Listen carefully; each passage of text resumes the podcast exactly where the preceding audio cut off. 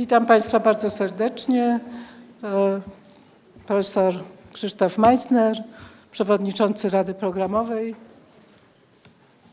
I dr Zuzanna Toeplitz, dyrektor Festiwalu Nauki. Witam na ostatniej debacie zamykającej festiwal. Jak wszyscy ci, którzy nie po raz pierwszy na festiwalu są, wiedzą Państwo, że ta debata nie zacznie się natychmiast, tylko najpierw musimy różnym osobom serdecznie podziękować, a potem jeszcze czeka nas odkrycie laureatów Złotej Róży. Ale zaczniemy od podziękowań.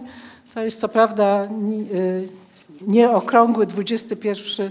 festiwal, ale myślę sobie, że nawet jeżeli to nie jest okrągły festiwal, to warto dziękować osobom, które z nami pracują. I chcieliśmy podziękować bardzo za długoletnią współpracę z festiwalem, koordynatorom z różnych miejsc, którzy koordynują festiwal od wielu, wielu lat.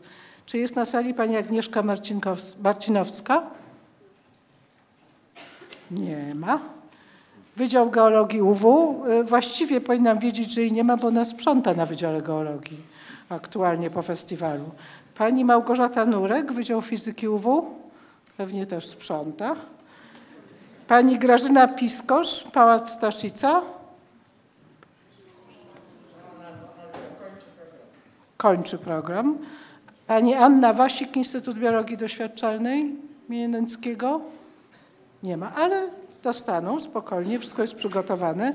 Ale w tym roku postanowiliśmy dać jeszcze dodatkowe nagrody dla osób, które w sposób wyróżniający się przygotowały imprezy.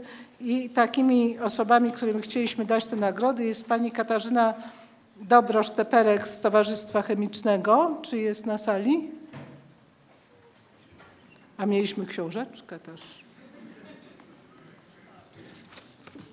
Pani Małgorzata Witkowska-Zimny, Wydział Nauk o Zdrowiu UW.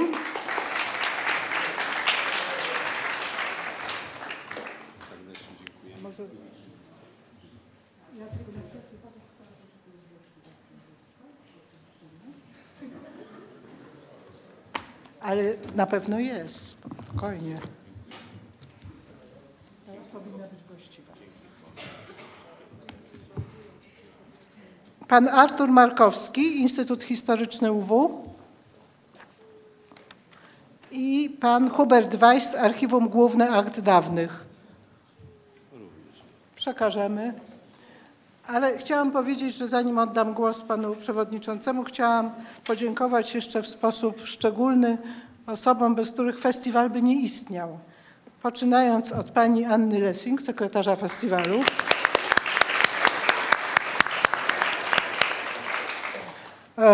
Marcina Dąbrowskiego, który pewnie jest, którego Państwo znają, bo jego ulubionym zadaniem jest latanie z mikrofonem, ale nie tylko, ponieważ zajmuje się naszymi mediami społecznościowymi, i dla pani Anny Toeplitz, która świeżo dołączyła do festiwalu. No, jak już mówiłam, festiwal organizuje tylko parę osób, poza oczywiście koordynatorowi, 3 osoby pracują, ja przeszkadzam.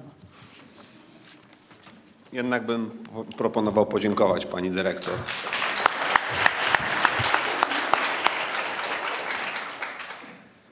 Proszę Państwa, teraz poproszę profesora Stanisława Bajtlika, przewodniczącego jury Nagrody Złota Róża, o przedstawienie tegorocznych laureatów.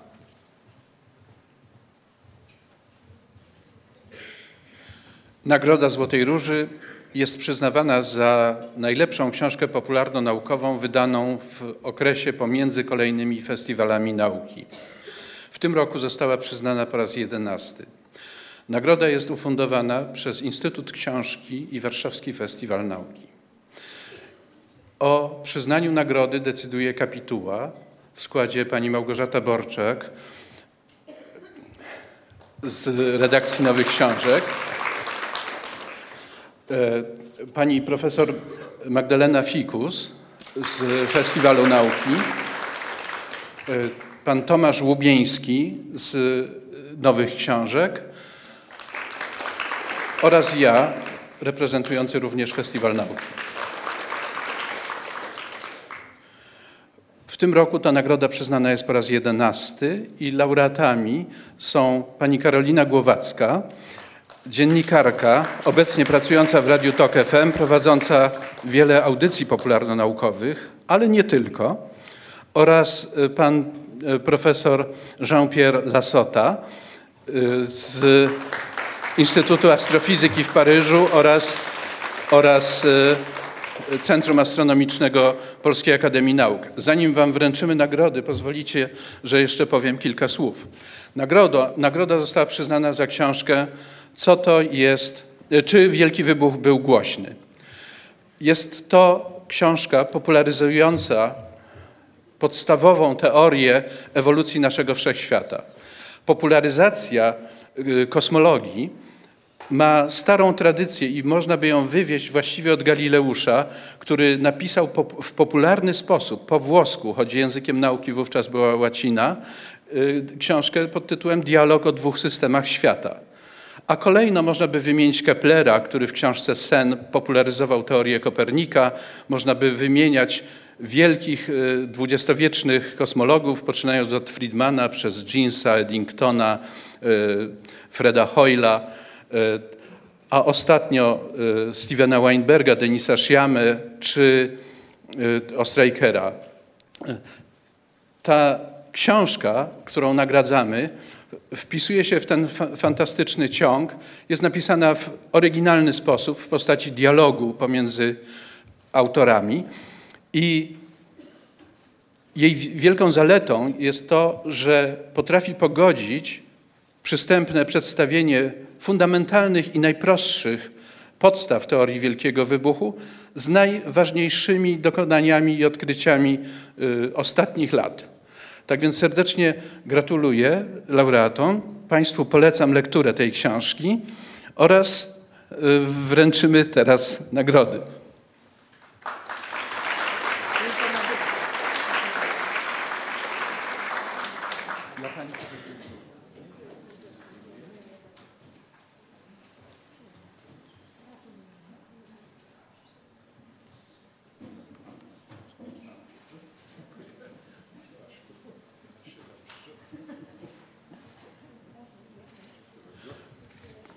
Proszę państwa, nagrodą jest trofeum,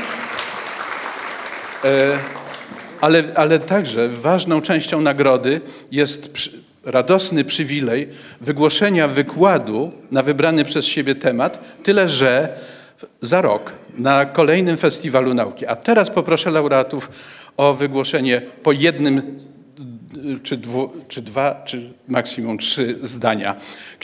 Nagrodzona książka jest do nabycia w kuluarach. Bardzo proszę.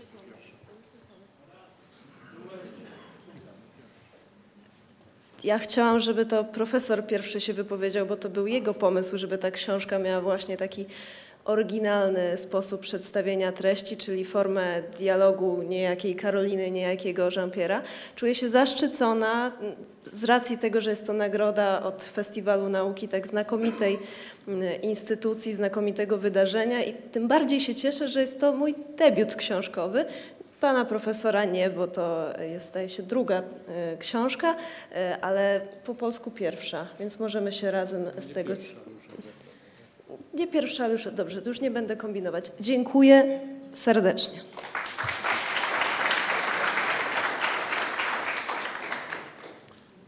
Bardzo dziękuję za nagrodę i dziękuję za te piękne porównania od Galileusza do, nie pamiętam kogo, do jakiegoś współczesnego kolegi, ale chciałem powiedzieć, że mam olbrzymią przewagę nad Galileuszem.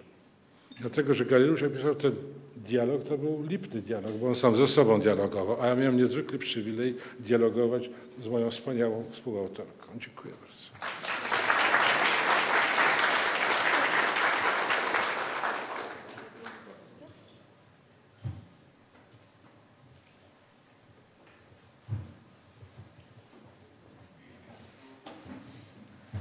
Proszę państwa, po tej bardzo miłej uroczystości czekamy oczywiście za rok na wykład na temat tej książki, jak to jest zawsze w zwyczaju, że laureaci za rok wygłaszają w czasie festiwalu wykład.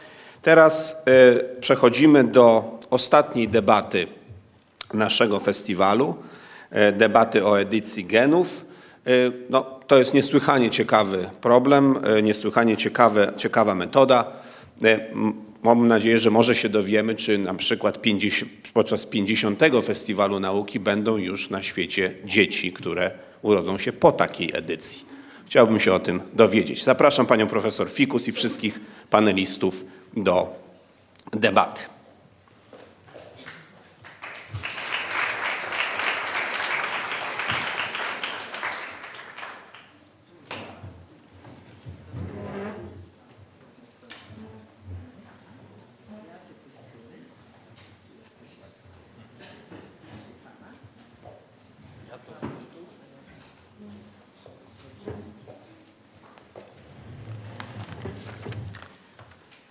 Dobry wieczór Państwu. Jestem bardzo wzruszona, że przypadło mi taki zaszczyt uroczystego uczestniczenia w uroczystym zamknięciu tegorocznego, wspaniałego jak od 21 lat festiwalu. Chciałam powiedzieć, że mnie się udało, długo żyję, ogarnąć swoim życiem wielką rewolucję w ogóle w biologii, powstanie biologii molekularnej. No i tutaj w tym dzisiejszym tytule znowu użyliśmy słowa rewolucji. Edytowania, moment, kiedy rozpoczęto edytowanie genów. Wszyscy wiemy, że strukturę DNA molekularną opisali Watson i Crick w 1952 roku. Następnie był problem sekwencjonowania, czyli ustalenia konkretów budowy chemicznej DNA. I metody sekwencjonowania opracowano w połowie lat 70., czyli ponad 20 lat po tym, jak została ustalona struktura DNA. Opracowano dwie metody, które były konkurencyjne, różnie to się odbywało. Jedną wymyślił Fred Sanger, który już miał Nagrodę Nobla z dziedziny chemii, a drugi Walter Gilbert, który jeszcze Nagrody Nobla w owym czasie nie miał. W tym samym czasie dwie metody i można powiedzieć, że zwyciężyła metoda Sangera, ponieważ ona nadawała się do automatyzacji. Metoda Gilberta nie bardzo. Ale obaj panowie dostali Nagrodę Nobla w 80 roku. Sanger, jak powiedziałam, po raz drugi w dziedzinie chemii. To jest wyjątkowy przypadek, dwa razy nagroda z chemii dla tego samego człowieka. I już w 77 roku została oznaczona konkretna budowa chemiczna pierwszego organizmu żywego, jeżeli można wirusa nazwać organizmem żywym, ale ja nazywam, przez Sangera. I to był wirus bakteryjny FIX-174, 11 genów, 5386 podjednostek budujących jego DNA, tego wirusa.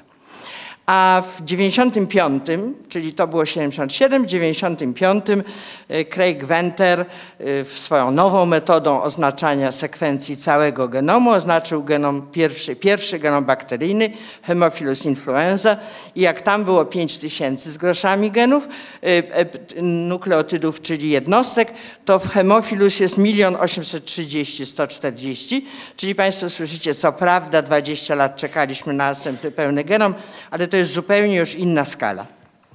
I w 2001 po raz pierwszy ogłoszono sekwencję genomu ludzkiego. Ja mam zawsze takie uczucie, że cały rozwój biologii molekularnej, on w końcu dochodzi do medycyny i człowieka, że może sobie badamy i myszy, i robaki, i muchy, ale badamy zawsze z tą myślą, kiedy się zabierzemy za człowieka. I my dzisiaj będziemy chcieli rozmawiać nie tylko o człowieku, będziemy mówić w ogóle o metodzie edytowania genu, ale gdzieś tam w którymś momencie, jak Państwo na pewno się z nami zgodzicie, że to warto, przejdziemy do tego, co można zrobić w stosunku do człowieka. Otóż pełną sekwencję nukleotydów, czyli tych podjednostek wchodzących w skład 3,2 miliarda podjednostek, tych właśnie podjednostek, czyli od 1000, skali 1000 do skali 1 000 000 i teraz już miliardy, oznaczono w 2001 roku. Dwa zespoły niezależne, to już były projekty, które zaangażowały prezydenta Stanów Zjednoczonych i premiera Wielkiej Brytanii, bo te dwa zespoły głównie korzystały z danych uzyskanych w tych dwóch krajach. W 2004 zamknięto wiedzę o genomie ludzkim, to nie znaczy, że wszystkośmy już wiedzieli, w jakiej kolejności są te podjednostki, ale uznano, że dokładniej nie trzeba. Że jak będziemy chcieli się przyjrzeć jakiemuś konkretnemu odcinkowi, to zrobi jakiś zespół dokładniej. Ocenia się dzisiaj, że genów mamy 20 000. Co się wydaje wcale nie tak dużo i problem jest wobec tego, na czym polega nasze skomplikowanie. Ale najważniejsze, co wyszło z tego pierwszego sekwencjonowania, z tych, powiedzmy, zakończonego w 2004 roku, to było to, że na obszary DNA przypadające, kodujące białko, co wydawało się być tym głównym problemem, że tego się chcemy dowiedzieć. Na te obszary przypadało 2% ludzkiego DNA. I to jest wielka zagadka, którą od tego czasu rozwiązujemy, już bardzo dużo wiedząc. Ale sami Państwo rozumiecie, że gdybyście szukali czegoś i znaleźlibyście to coś, a potem by się okazało, że ten powód, dla którego szukaliście, to leży w 2% tej jakiejś substancji, no to właściwie dowiedzieliśmy się czegoś i mamy jeszcze niekończące się pytania dalsze. W dodatku w tych 2%, 40% sekwencji nie wiedzieliśmy, jakie są jej funkcje. Więc wielka zagadka. Od 2004 roku jesteśmy w 2017 i jesteśmy już dość daleko w rozwiązywaniu tego wszystkiego, tylko gdzieś tam pojawiła się dość szybko, bardzo szybko, w 1972-1973 roku idea, że może by zacząć izolować kawałki DNA, badać ich funkcje, dowiadywać się, co z tego można by mieć i wiedzieć i przenosić z organizmu do organizmu. W 1972 roku, kiedy jeszcze nie było metody sekwencji, narodziła się inżynieria genetyczna i trzeci człowiek, który został włączony w tę Nagrodę Nobla, Sangera Gilberta, to był Paul Berg, który dostał za rekombinację DNA, czyli to, co my nazywamy inżynierią genetyczną. No i teraz chcielibyśmy Państwu opowiedzieć, jaka jest obecnie możliwość badania i edytowania genomów różnych, DNA z różnych organizmów, ze szczególnym uwzględnieniem człowieka, bo myślę, że jak tu siedzimy, to człowiek nas najbardziej interesuje. Przedstawiam jeszcze raz naszych panów, którzy się zgodzili wziąć udział w tej rozmowie. Pan profesor Paweł Golik z Uniwersytetu Warszawskiego. Pan profesor Jacek Henik z IBB-PAN. Pan profesor Zbigniew Gaciąg z WUM, Warszawskiego Uniwersytetu Medycznego. Pan profesor Paweł Łuków, Uniwersytet Warszawski. I pan profesor Piotr Girdwoń z Uniwersytetu Warszawskiego. Paweł Golik jest genetykiem, Jacek Henik jest genetykiem, biologiem, Zbigniew Gaciąg jest lekarzem, tak już mówię zwykłym językiem. Paweł Łuków jest filozofem, a Piotr Girdwoń jest prawnikiem. Więc postaraliśmy się, żeby tu był zbiór, dużo nas jest, żeby był zbiór odpowiedzialnych ludzi. I myślę, że to co... jeszcze chcę powiedzieć, że ta debata odbywa się pod szczególnym patronatem Rady Upowszechnienia Nauki PAN. Z Rady Upowszechnienia Nauki jest Jacek Henik, Paweł Golik i ja. No i właśnie zaczniemy i myślę, że zaczniemy od definicji. Co to znaczy, bo może nie wszyscy wiemy, jak tu przyszliśmy, co to znaczy edytowanie genomu. A jeszcze umówiliśmy się między sobą, że będziemy sobie wzajemnie wchodzić w rozmowę. Proszę się nie dziwić. Dobrze, więc technika jest wciśnięty. Technika redagowania czy też edytowania genomu, jak chyba wszystkie narzędzia, które mamy w biologii molekularnej, w inżynierii genetycznej, została zaczerpnięta ze świata żywego, jest trochę przez nas zmodyfikowanym wytworem ewolucji.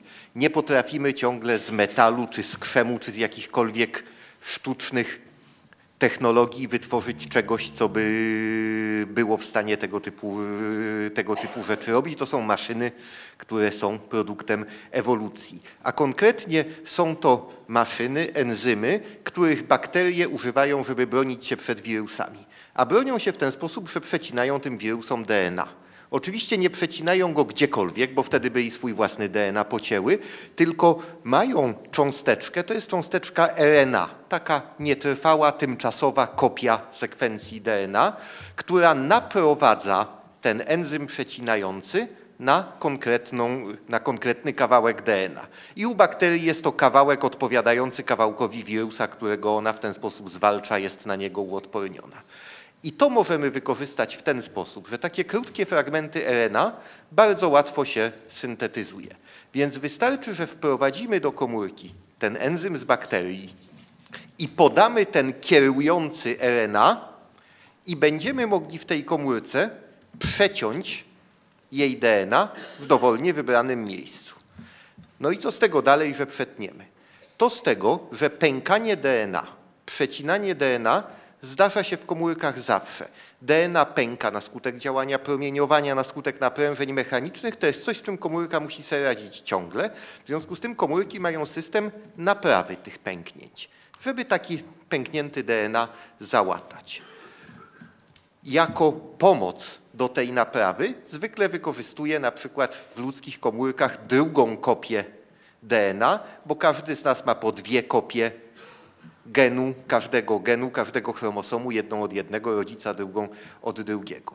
Ale teraz my jeszcze dodatkowo możemy wprowadzić taki kawałek DNA matrycowy i teraz to miejsce, w które ten enzym nam przeciął, bo go naprowadziliśmy, zostanie naprawione na tym wzorcu, który wprowadziliśmy. Czyli w dowolnym genie możemy wprowadzić zmianę. I tu od razu widać, jakie jest pierwsze ograniczenie tego. Może najpierw jaka jest zaleta tego, no bo skoro mówimy o rewolucji, to zacznijmy od entuzjazmu, zanim przejdziemy do sceptycyzmu, choć jest to nieco wbrew mojemu sceptycznemu usposobieniu. To jest znacznie szybsze, znacznie łatwiejsze i wydajniejsze niż dotychczasowe metody inżynierii genetycznej. Do tego jest niesłychanie uniwersalne. To może jeszcze Jacek będzie o tym troszeczkę więcej opowiadał, ale na przykład kiedy się modyfikuje genetycznie rośliny, to jak się ustawi jakąś metodę na kukurydzy, to żeby to zrobić potem, nie wiem, na tytoniu czy na czymś innym, trzeba w zasadzie większość roboty robić od początku. Tu możemy tą metodą badać praktycznie wszystko, łącznie z takimi organizmami, których się wcześniej nie badało i w związku z tym narzędzie do badania tych genów dostaliśmy fantastyczne, bo genetyk bada tak jak dziecko. Do czego to służy? A zepsuję i zobaczę, co się stanie.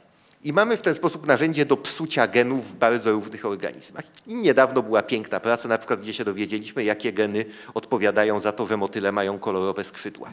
Zepsujemy i motyle się robią czarno-białe. I tego typu rzeczy, ale to też jest ograniczenie. Dlatego, że jak redaktor książki my możemy skreślić jakieś słowo, czyli jakiś gen wyrzucić.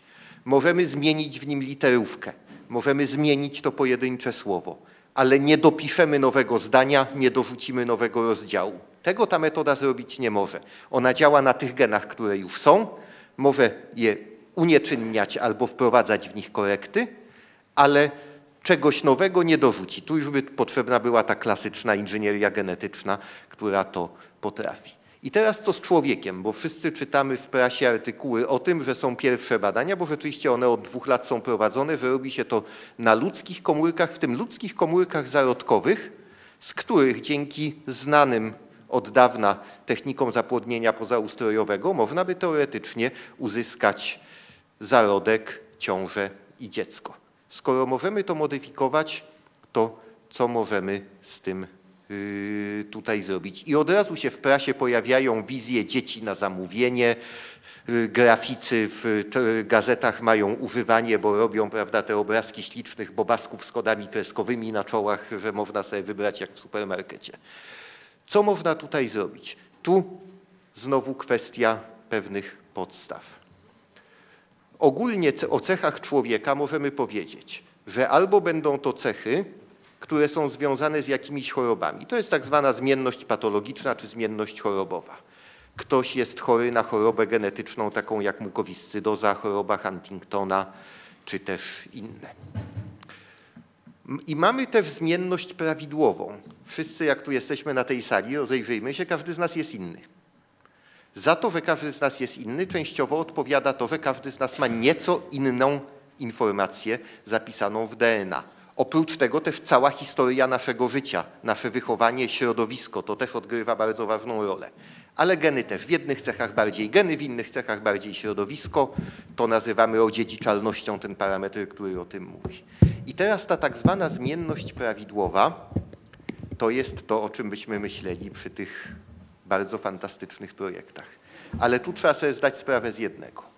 Kiedy uczymy się genetyki w szkole, to uczymy się jej na najprostszych mendlowskich modelach, prawda? Jak to ojczulek Mendel w XIX wieku krzyżował rośliny groszku i one miały albo białe, albo czerwone kwiaty i to zależało od wariantów jednego genu. Jeden gen decydował o tym, że kwiaty białe albo czerwone. I potem ewentualnie się robiło takie zadania z człowiekiem, że tu niebieskooka blondynka, tu ciemnooki brunet, jakie prawdopodobieństwo, że dziecko będzie miało... No to dojechałeś do eugeniki, tak?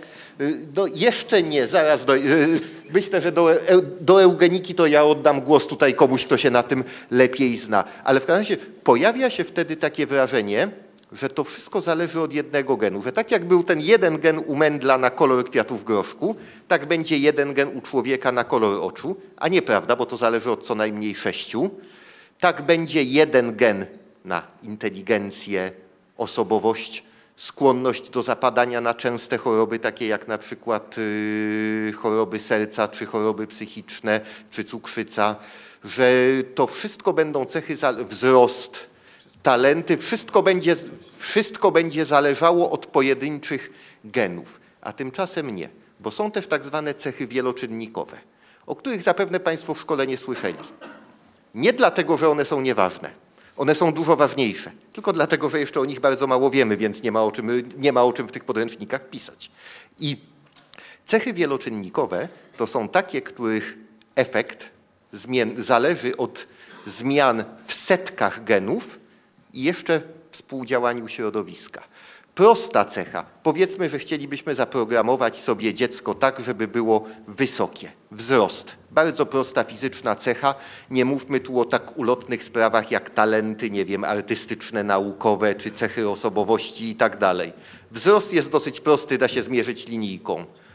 Żeby zrozumieć zmienność wzrostu człowieka, trzeba uwzględnić warianty co najmniej 200 różnych genów.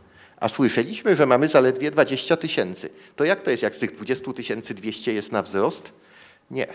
One wpływają na wzrost, ale każdy z nich jeszcze na masę innych rzeczy. I to właśnie jest powód, dlaczego jesteśmy tak skomplikowani, mimo że mamy tak niewiele genów, bo liczą się oddziaływania. Tak jak przy klockach Lego, gdzie z kilkunastu typów klocków możemy składać miliony różnych kombinacji. Tak samo i tutaj ta kombinatoryka, ta złożoność oddziaływań to jest to, co o takich cechach decyduje. I tego, proszę Państwa, nie wyedytujemy, nie wyredagujemy, zmieniając pojedynczy gen. Dlatego, że tego nawet jeszcze poza dosyć prymitywnymi narzędziami statystycznymi nie potrafimy dobrze opisywać. Uczeń w szkole zrobi krzyżówkę z jednym genem, student na ćwiczeniach zrobi na 2 albo na 3, na 4, jak ma statystycznego prowadzącego. Na 200 000, na 200 czy na 1000 jeszcze, gdzie na przykład będzie tak, że gen numer 3 tak wpłynie na wzrost, jeżeli jest taki wariant genu numer 4, ale nie jeżeli jest taki wariant numer 5. Przy tych wszystkich sieciach wzajemnych zależności w tej chwili próbujemy stosować najnowocześniejsze metody komputerowe, te metody uczenia się na wielkich zbiorach danych, żeby to rozumieć, ale dopiero jesteśmy na początku drogi. Więc tego nie wyredagujemy, więc ta wizja eugeniki właśnie, jakby to z tą eugeniką w tym było? Ja myślę, że to warto zwrócić uwagę, że z nauką... Tam gdzieś czerwonym. Z nauką to jest tak trochę dziwnie. Nie wiem, czy Państwo zauważyliście, że zawsze jak się coś fajnego pojawi, to przychodzą tacy, którzy zaczynają krakać, że będzie źle i że świat się zawali. Więc prawdopodobnie jest też tak, że entuzjazmowi towarzyszą również uproszczenia. Profesor Golik bardzo dobrze o tym mówił. To znaczy z jednej strony pojawia się nowa technologia czy nowa technika, nowy sposób osiągania wartościowych wyników i zazwyczaj jest jakby taki przekaz do świata, że to jest takie proste, że już jesteśmy niedaleko czegoś, że już właściwie zaraz będziemy konstruować sztuczne życie czy nie wiadomo co. I ja myślę, że tutaj podobnie jest w wypadku tych nowoczesnych technik dotyczących z zakresu genetyki czy biotechnologii, tu również bardzo często się pojawiają takie uproszczenia i jakieś takie dosyć łatwa podejrzliwość, chciałbym powiedzieć. I właśnie zazwyczaj w tym kontekście pojawiają się rozmaite oskarżenia o eugenikę, że oto zaraz pojawią się chętni i oczywiście zasobni. Pamiętajmy, nauka dzisiaj jest czymś niezwykle kosztownym i trudno jest to robić w pojedynkę. Może nie niezwykle, ale kosztownym. No, staje się coraz kosztowniej. W porównaniu do samolotów odrzutowych to... No to przesadziłem, no dobrze. Ale w każdym razie duża część tej nauki, nazwijmy to empirycznej, i to są rzeczy często bardzo kosztowne. Otóż eugeniczna, ja myślę, że my współcześnie bardzo często, pewnie Państwo również w ostatnich czasach, czy dniach, czy tygodniach spotkaliście się ze słowem eugeniczny, eugenika w rozmaitych wypowiedziach publicznych, rozmaitych osób. I myślę, że taką podstawową cnotą powinno być posługiwanie się dobrze zdefiniowanymi pojęciami, zwłaszcza w kontekście rzeczy, które są złożone i które angażują często fundamentalne wartości, tak jak się to dzieje w wypadku właśnie tych nauk biologicznych, nauk o życiu, jak również medycyny. Więc spróbujmy sobie przede wszystkim wskazać różnicę, jaka występuje między tym, co nazywamy eugeniką, a tym, co jest możliwe z zastosowaniem technologii edytowania genów. Przede wszystkim myślę, że trzeba pamiętać, że eugenika był to pewien program społeczny, pewien pomysł na ulepszanie zbiorowości. A więc mamy dwa elementy, które ją definiują. Tam będzie jeszcze kilka innych. Ale z naszego punktu widzenia, myślę, dwa są kluczowe. Pierwszy to, że obiektem oddziaływań mają być populacje, całe zbiorowości, a nie tylko i wyłącznie jednostki. To był ten podstawowy zamysł. Po drugie, chodziło o ulepszanie, o poprawianie tych zbiorowości, no oczywiście za pośrednictwem poszczególnych, przepraszam za słowo, egzemplarzy, za pośrednictwem jednostek, polepszanie ich w całości. I oczywiście w takim wypadku zawsze się będzie pojawiało pytanie, a wedle jakiego wzoru? A kto niby miałby decydować o tym, jakiego rodzaju ulepszenia są bardziej godne wyboru niż inne? I dlaczego ktokolwiek miałby projektować kogokolwiek? I drugie oczywiście pytanie związane właśnie z tą ostatnią kwestią. Jakim prawem miałby ktoś ingerować tak daleko w tożsamość, chciałoby się powiedzieć staromodnie, w jestestwo każdego czy kogokolwiek z nas. To, czego my dzisiaj, czy może inaczej, to na co dzisiaj mamy nadzieję dzięki wykorzystaniu tych nowoczesnych technik, w tym techniki edytowania genów, różni się właśnie z tych dwóch punktów widzenia w sposób fundamentalny. Po pierwsze, obiektem oddziaływań mają być pojedyncze jednostki. Czy to zmiany miałyby być dokonywane w nich, czy w jakichś organizmach, które by im zagrażały, czy może w organizmach, które można by było wykorzystywać, mogłyby wykorzystywać jednostki. I po drugie, zazwyczaj wyobrażamy sobie dzisiaj, że tego rodzaju ingerencja miałaby to do siebie, że ona by zapobiegała bądź zwalczała wielkiemu złu, czemuś, co jest chorobą, niepełnosprawnością, niezdolnością. Wobec tego nie myślimy o tym, że ktoś będzie projektował komuś życie czy kogoś wedle swojego jakiegoś widzimisię. Tylko myślimy o tym, że będziemy mogli, taka jest nadzieja, zwalczać coś, co jest niewątpliwie złem. Tak jak w tym wypadku będzie chodziło przede wszystkim o dewastujące, przede wszystkim o ciężkie choroby. Więc myślę, że jeśli przeprowadzimy te różnice, to od razu powinniśmy, myślę, troszeczkę ochłonąć w wypadku, gdyby ktoś chciał mówić, nie, mamy tu narzędzie, które nam zagraża już, czy może inaczej, że znajdą się zaraz całe zastępy eugeników, którzy będą biegali i szukali, jakby tutaj coś poprawić, a w rzeczywistości zepsuć. To jeżeli na razie zostawiamy człowieka, to jak to jest z innymi organizmami? Paweł powiedział, że to jest taka bardzo uniwersalna metoda. Mamy specjalistę od genetyki roślin i GMO, problem GMO. Jak wygląda sprawa tej techniki w stosunku do tego, co umiemy zrobić, modyfikując genetycznie organizmy roślinne? Ja bym chciał jeszcze powrócić do tego hasła edycja genomów jest rewolucją i zapytać się, czy próbować odpowiedzieć na pytanie, dlaczego jest rewolucją. Profesor Golik powiedział, że jest to technika, czy zespół technik uniwersalnych i to jest właśnie jedna z tych rewolucyjnych cech. To znaczy bez względu na to, czy będziemy mieli do czynienia z prostym jednokomórkowym organizmem, czy będziemy mieli z jednokomórkowym organizmem roślinnym, wielokomórkowym roślinnym, do człowieka włącznie, ta technika jest praktycznie taka sama. Druga rzecz, i tutaj się nie zgodzę z moimi kolegami po lewo, ta technika jest naprawdę tania. To nie jest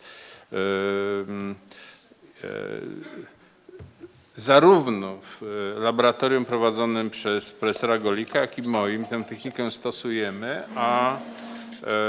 a nakłady na naukę, które pochłaniamy, naprawdę są stosunkowo niewysokie. Więc ta technika jest rzeczywiście wyobrażalna, jeśli chodzi o koszty. Trzecia rzecz. A na ile jest trudna w wykonaniu? Czy trzeba być bardzo wyrafinowanym? To jest trzecia rzecz, którą chciałem powiedzieć. Ta technika jest do ogarnięcia przez studenta czy doktoranta po krótkim kursie wprowadzającym. A więc mamy trzy niezwykłe... W moim zespole zresztą studenci na pracach magisterskich właśnie tego typu projekty już robią. Nie na człowieku, nie na ludzkich komórkach, tylko na prostszych jednokomórkowych, ale jak najbardziej jest to w zasięgu pracy magisterskiej. Absolutnie. Teraz pani profesor poruszyła kolejną taką strunę, która zawsze wybrzmiewa bardzo emocjonalnie, zwłaszcza w Europie, zwłaszcza w Polsce, jak ta technika ma się do modyfikacji genetycznej czy zmodyfikowanych genetycznie organizmów, więc bez wątpienia to, co robimy, to jest ingerencja w genom organizmu, którym się zajmujemy. Podstawową rzeczą, którą chciałbym, żeby Państwo zrozumieli, różnicą pomiędzy tym, na czym polega ta technika, od technik, za które Paul Berg między innymi dostał swoją Nagrodę Nobla, polega na tym, że my nie wyciągamy z genomu fragmentu, który w jakiś sposób modyfikujemy, a potem wkładamy z powrotem, tylko pracujemy na całym genomie, zachowując jego całkowitą integralność i bardzo precyzyjnym narzędziem uderzamy w pojedyncze miejsce lub, jeżeli chcemy, w kilka miejsc naraz. To powoduje zniesienie pewnej obawy ludzi, którzy są sceptyczni wobec modyfikacji genetycznych, że wyjęcie i wsadzenie nie musi być precyzyjne i nie musi zachowywać pewnych cech organizmu, nad którymi pracujemy.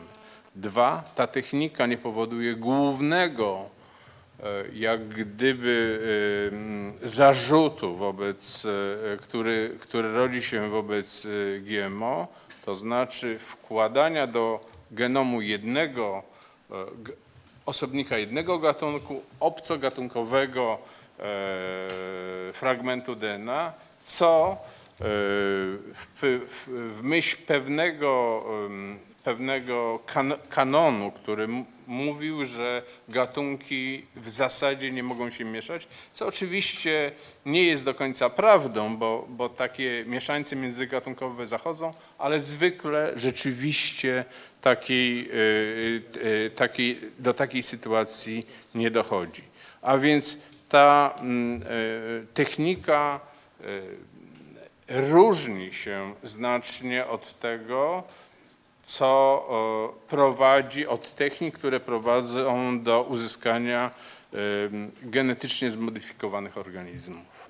Teraz w świetle prawodawstwa ta technika nie jest zaliczana do technik, które prowadzą do wytworzenia organizmu zmodyfikowanego genetycznie. Tak się dzieje w wielu krajach pozaeuropejskich. Unia Europejska po raz kolejny chowa w tej sprawie głowę nieco w piasek, nie potrafi zająć, władze w Brukseli nie potrafią zająć zdecydowanego stanowiska za lub przeciw. Ciągle jest prowadzone moratorium na ogłoszenie decyzji, czy tego typu zabiegi należy uznać za takie, jak to ma w przypadku organizmów genetycznie zmodyfikowanych, czy też organizmów, w których modyfikacje genetyczne zachodzą, ale na drodze na przykład mutagenezy chemicznej czy fizycznej. To ja myślę, że do prawa dojdziemy. Natomiast mam jednak takie pytanie, czy już są takie dane tego typu modyfikacji istotnych roślin dla człowieka, dla przyrody, czy już coś takiego wiemy, czy to na razie jest w laboratoriach, w kubeczkach i szklarniach? Jest kilka przykładów, głównie to roślin użytkowych, głównie dotyczy to ryżu, głównie dotyczy to cech, które wpływają na plenność oraz na lepsze przechowalnictwo ziarniaków ryżu. Również takie odmiany ryżu już są komercyjnie dostępne. Również dostępne są odmiany roślin odpornych na pewne wirusy. Wykorzystuje się tu tą cechę. Pani profesor powiedziała, że pierwszy organizm żywy, wirus został sekwencjonowany. Ja myślę jednak, że wirusy nie są organizmami do końca, prawie że żywymi. Zostały uzyskane rośliny, w których pewnym prostym zabiegiem unieczynnia się czynniki niezbędne, komórkowe, niezbędne do tego, żeby wirusy mogły się namnażać. Bez tych czynników rośliny bardzo dobrze sobie radzą, a atakujące komórki roślinne wirusy nie mogą się namnażać, więc w rezultacie mamy rośliny odporne na infekcję tych wirusów. Myślę, że możemy przejść z powrotem do człowieka, ponieważ pytanie jest, czy możemy zmienić człowieka w sposób dziedziczony, czy też możemy wejść w strefę leczenia komórek ciała somatycznych, gdzie można sobie wyobrazić, że są takie choroby, w których mała zmiana jednego, czy dwóch, czy trzech genów wyleczałaby, czy my to chcemy robić, czy umiemy robić i czy będziemy robić. Króciutko tylko przypomnę, że metoda pozwala na wyłączanie wybranych genów i mamy choroby, o których słyszeliśmy, uwarunkowane genetycznie, które można podzielić na tak zwane mendlowskie, czyli jest jeden gen, który decyduje o chorobie, albo dziedziczy się ona jako cecha dominująca, czyli wystarczy mieć jeden gen, żeby być chorym. Taką chorobą na przykład jest rodzinna hipercholesterolemia, albo trzeba być niestety odbiorcą obu genów nieprawidłowych otrzymanych po jednym od każdego z rodziców, czyli wówczas choroba jest dziedziczona jako cecha recesywna. I teraz te wadliwe geny mogą znajdować się w naszej linii zarodkowej DNA, czyli to jest coś, co tworzy się w zygocie po kombinacji DNA uzyskanego od obu rodziców, lub też mogą to być mutacje spontaniczne, które rozwijają się w komórkach somatycznych, tak jest na przykład w nowotworach. Transformacja nowotworowa wynika z zaburzeniem DNA występującym w komórce, która wymyka się spod kontroli i rozwija się czasami w złośliwy guz. Otóż są choroby oczywiście dziedziczone w sposób mendlowski, tylko teraz gdyby teoretycznie wyobrazić sobie taką sytuację, że my nie dopuścimy do rozwoju tej choroby w zarodku, no to takich przykładów pewnie znalazłoby się bardzo, bardzo, bardzo mało i niejednokrotnie jest to chyba czysto taka teoretyczna, akademicka dyskusja. No, powiedzmy, jeśli jest ojciec, który jest homozygotą, ma dwa geny, które decydują w sposób dominujący o chorobie, czyli dziecko zawsze je dostanie, no to powiedzmy można by wziąć jego gamety i próbować mu, znaczy wziąć zarodek, sprawdzić, czy on nie ma właśnie kilkukomórkowy oczywiście, tak, sprawdzić, że jest gen od ojca, wtedy no, próbować go wyłączyć i następnie tak i dalej rozwijać. Ja nie jestem ekspertem embriologii. No, są inne metody obecnie stosowane, które... W większości przypadków przy takich chorobach jednogenowych, które tu trzeba podkreślić, że one są albo rzadkie, albo bardzo rzadkie. To jeżeli choroba w rodzinie występuje, jest w rodowodzie, nie znaczy, że każde dziecko w takiej rodzinie będzie chore. Jak to jest cecha recesywna, rodzice nosiciele to 1/4. Jak dominująca to połowa, co drugie.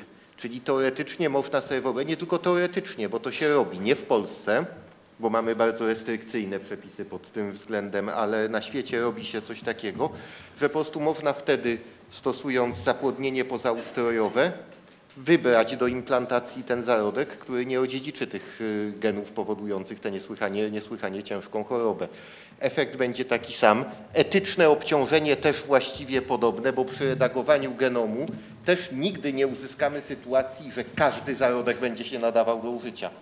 I też tak naprawdę nie wiemy, to myślę, że moi szanowni współpaneliści, którzy są genetykami, biologami, lepiej odpowiedzą na pytanie, czy zmiana edycji jednego genu nie pociągnie jednak konsekwencji dla całego organizmu. Tego nie jesteśmy w stanie na dzień dzisiejszy przewidzieć, zwłaszcza do tak złożonej struktury, jaką jest człowiek. No, badania się w tej chwili robi, ale to może nie trzeba było to powiedzieć na samym początku. Redagowanie genomu to jest technika, która ma jakieś 3-4 lata, w związku z tym naprawdę jesteśmy dopiero na samym początku tej drogi. I te badania, które się prowadzi teraz, służą właśnie temu, żeby na takie pytania sobie móc odpowiedzieć. Ale jednak są chyba przypadki, kiedy można tę technikę zastosować już w klinice. Są przypadki ludzi, którym to pomogło. Znaczy, może jeszcze krótko tylko, to jest bez wątpienia genialna metoda do badania funkcji genów, zwłaszcza tych genów, o których nie wiemy zupełnie, co one robią.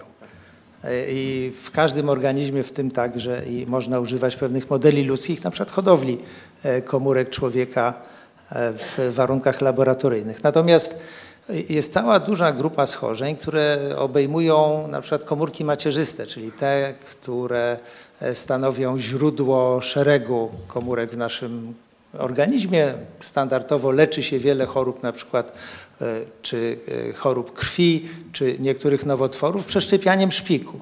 I tu można sobie wyobrazić taką sytuację, że te komórki można zmodyfikować w ten sposób, aby no, one były bardziej skuteczne w leczeniu choroby. Przykładem, który jest już bardzo bliski wykorzystania, to jest leczenie zakażenia wirusem HIV. Wirus HIV namnaża się w komórkach układu odpornościowego. On posiada swoiste struktury, poprzez które wnika do komórek i to wiadomo z pewnego eksperymentu natury, po prostu ludzi, którzy takich receptorów nie posiadają, że oni są oporni na zakażenie wirusem HIV. Czyli jeśli z komórek człowieka, z komórek macierzystych usunąć gen dla tego receptora, następnie zniszczyć własne te komórki, które posiadają receptor i przeszczepić szpik pozbawiony, no jest to metoda, że osoba zakażona nie będzie miała z nowej choroby, nie będzie replikować wirusa. Próbuje się też stosować takie modyfikacje komórek celem walki z nowotworem, żeby uczynić, iż one będą bardziej sprawne albo wręcz zaczną rozpoznawać czy reagować na komórki nowotworowe i w zastosowaniu w praktyce tego typu strategii już jesteśmy bardzo blisko, takie na przykład modyfikowane limfocyty T, to jest najczęściej jednak dziecko inżynierii genetycznej, takiej klasycznej przy użyciu wektorów wirusowych, są już używane, są zarejestrowane i sprzedawane jako leki. Nie muszę dodawać, że niestety mimo, że metoda jest bardzo tania, to leki te są koszmarnie drogie. Ale chyba przypadki właśnie zastosowania w terapii onkologicznej i to nowotworów dziecięcych komórek limfocytów modyfikowanych redagowaniem genomu już były, tylko to chyba była na tyle niewielka liczba przypadków, że trudno, nie ma jeszcze statystyki dobrej, żeby to... Tak, na razie są to nadal próby, które nie wyszły poza fazę eksperymentu klinicznego. Te z komórkami modyfikowanymi poprzez wektory wirusowe, to już mówię, są komercyjnie dostępne. Ale te wstępne wyniki chyba obiecujące są zachęcające. Znaczy, sytuacja jest niewątpliwie taka, że jeżeli chodzi o somatyczne, o leczenie konkretnych ludzi, to pewno byśmy się zgodzili, żeby leczono. Pytanie jest, dotknęliśmy tu sprawy zmiany komórek, no albo komórek rozrodczych, albo zarodków na etapie 4 komórek już zapłodnionych, zwykle z metodą in vitro, zawsze metodą in vitro. I takie prace z gazet wynika i z z piśmiennictwa takie prace startują. One są jeszcze ograniczone, tych zarodków nie wolno i nie implantuje się, nie wprowadza się na drogę rozwoju, ale takie prace zaczęto w Chinach, w Korei, w Wielkiej Brytanii i w Stanach Zjednoczonych. Są już pierwsze publikacje prób modyfikacji tych pojedynczych komórek z 4-komórkowych zarodków. No i jednak powstaje tutaj już jest jakby wołanie o to, czy chcemy, jeżeli możemy, czy możemy kontynuować, bo na razie one są tak wykonywane, że te modyfikowane komórki nie będą wszczepiane. Nie będzie z nich ludzi, ale jesteśmy blisko tego. Może warto uzupełnić, że jest powołana specjalna komisja przez Akademię Nauk Stanów Zjednoczonych i Chin, która czuwa właśnie nad przebiegiem i generalnie decyduje o wykorzystaniu takich eksperymentów przy użyciu komórek embrionalnych człowieka. Ja jeszcze wtrącę się, że Chiny dały bardzo dużo pieniędzy. Czy te badania są drogie, czy nie, to jest sprawa do dyskusji, ale w stosunku do tego, jakie my znamy sumy, bardzo duże sumy poszły w Chinach na różnego typu, na wielkie instytuty manipulacji. Dzisiaj robi manipulacje genetyczne, mówiąc takim językiem gazetowym. I tam też rozpoczęto różnego typu doświadczenia, które oni chcą publikować, ale mają pewne kłopoty, znaczy za każdym razem usiłują otrzymać jakieś przyzwolenie od strony Europy, Stanów Zjednoczonych. Czyli siła wielka jest w Azji, Korea i Chiny, no ale tutaj się wszyscy boją, że oni zrobią, a my będziemy stali z tyłu, czyli jest problem jednak również etyczny, będąc politycznym. No to jest, ale to jest problem, który my jako społeczeństwa te bardziej tradycyjnie kojarzone z rozwojem nauki, czyli Europa i Stany Zjednoczone, sami sobie na głowę sprowadziliśmy, obcinając bardzo znacznie finansowanie na naukę i redukując w ogóle finanse publiczne, a finansowanie nauki w szczególności. I Chiny po prostu wykorzystują to, aby zmienić trochę układ i stać się w tych dziedzinach liderem. Nie tylko w tych, to samo obserwujemy na przykład w kwestii programów kosmicznych. Ja myślę, że tu warto zwrócić też uwagę na to, że oczywiście to jest kwestia politycznej często konkurencji pomiędzy poszczególnymi krajami czy jakimiś kręgami kulturowymi. Dosyć często mamy tu do czynienia z sytuacją, w której trzeba, tak jak było kiedyś z programem kosmicznym, prawda? Trzeba pokazać, kto tu jest liderem. ale z drugiej strony i oczywiście są takie ambicje czy dążenia do tego, aby zwalczać choroby, aby poprawić los człowieka i tak dalej. Jest też również zaangażowana taka charakterystyczna dla naszego gatunku bezinteresowna ciekawość, po prostu, żeby, bo stąd się bierze nauka, żeby się dowiedzieć. Nie tylko chodzi o wypracowanie technologii, które by nam pomogły coś naprawić, coś ulepszyć, ale również chodzi o taką, no jak sądzę, dosyć naturalną dla człowieka chęć poznania. Ale myślę, że też, i na to dosyć często filozofowie zwracają uwagę, mamy tu do czynienia z czymś, co można by nazwać takim ocieraniem się o grzech pychy. To znaczy my dosyć często chcemy się dowiedzieć rozmaitych rzeczy, które ocierają się o granice tego, czy my wiemy, co my w ogóle robimy i w imię czego. Bo proszę zwrócić uwagę, jeżeli będziemy dysponowali wiedzą o tym, o takich najbardziej podstawowych mechanizmach powstawania człowieka, rozwoju, tworzenia się jego tożsamości, to w pewnym momencie będziemy właściwie zadawali, może nie my nawet, bo my filozofowie to zadawaliśmy je zawsze. Naukowcy będą musieli zadawać pytania na temat tego, co właściwie robią i czym się właściwie zajmują. To znaczy w imię czego będą chcieli podejmować działania, które mają dotrzeć do tych takich najbardziej podstawowych mechanizmów funkcjonowania człowieka. I to nie jest tak, że mamy tutaj do czynienia z takim podziałem, nazwijmy to tradycjonaliści czy konserwatyści i jacyś tacy, którzy hura optymiści. To jest dużo bardziej skomplikowane, prawda? To jest dużo bardziej skomplikowane, to znaczy mamy dużo głosów również z tych takich entuzjastów nauki, którzy zresztą sami naukowcy, również niektórzy ze współtwórców tej techniki edytowania mówią, zatrzymajmy się, trzeba się zastanowić, ponieważ docieramy do rzeczy, o których nie bardzo wiemy, czym są, w sensie konstrukcji człowieka, tożsamości naszej i musimy najpierw spróbować popatrzeć 2-3 kroki naprzód, co możemy zrobić i co nam grozi, a potem dopiero się zastanówmy, czy robić to, co chcemy robić, a to, co chcemy robić, na pewno jest fascynujące i świetne. Ale tu chyba trzeba odróżnić dwie rzeczy. Jedną to jest to takie zatrzymanie się i zastanowienie na gruncie bardziej filozoficznym, czy rzeczywiście chcemy dowiadywać się tych najgłębszych szczegółów dotyczących tego, jak funkcjonujemy jako istoty, jako organizmy i tak dalej. Tu moja odpowiedź jako naukowca, biologa jest tak oczywiście, że chcemy i nie wyobrażam sobie sytuacji, żebyśmy w którymś momencie przed tego typu programem poznawczym się chcieli wstrzymywać.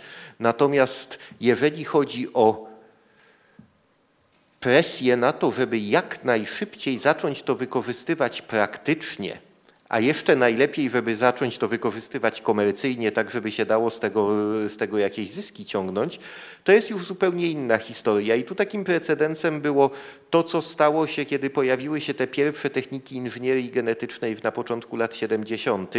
Wtedy też, kiedy znowu była podobna sytuacja, że jeszcze bardziej nie było wiadomo, co z tego wyjdzie i czym to się skończy. Naukowcy zebrani na konferencji, w słynnej konferencji Vasilomar, doszli do wniosku, że trzeba poczekać z rozwijaniem tych technik, dopóki nie będzie więcej wiadomo.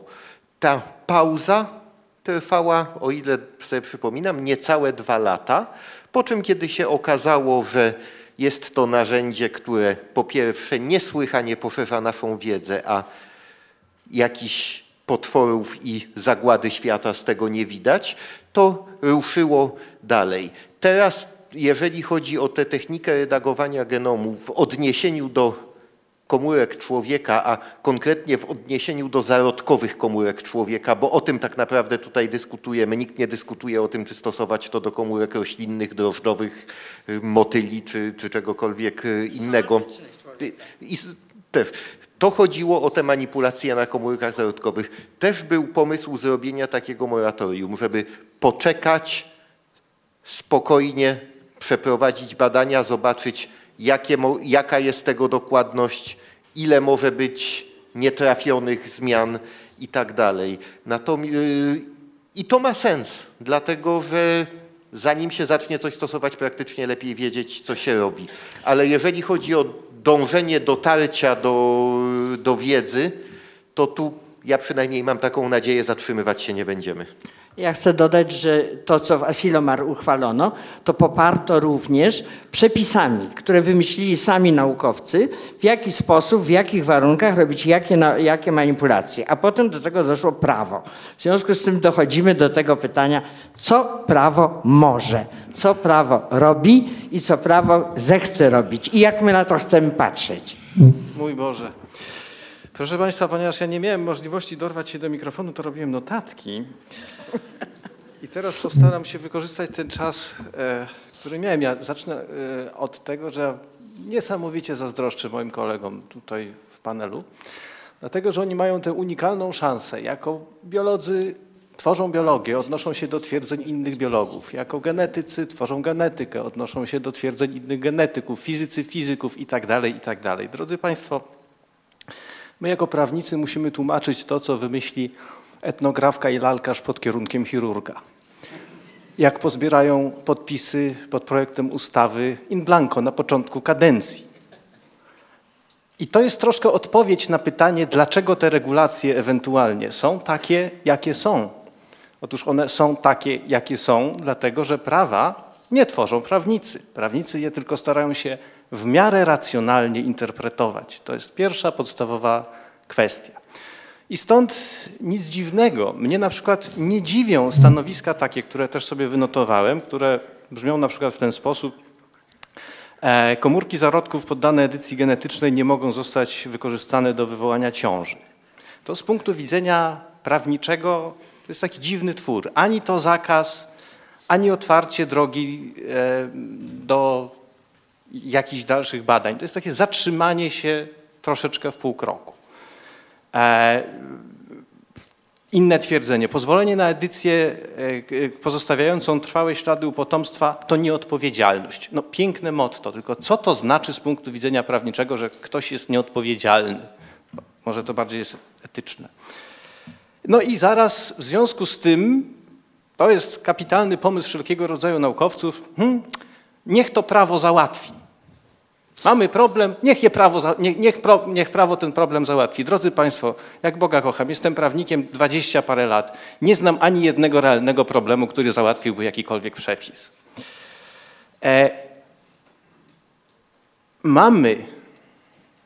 Wielu z nas ma taką koncepcję, troszkę jak pan Jourdain, który nie wiedział, że mówił prozą, to wielu z nas wyznaje taką, powiedziałbym, pozytywistyczną koncepcję prawa, a mianowicie, że prawo jest rozkazem, no to taka zabrzmi Państwu pewnie znajomo, suwerena.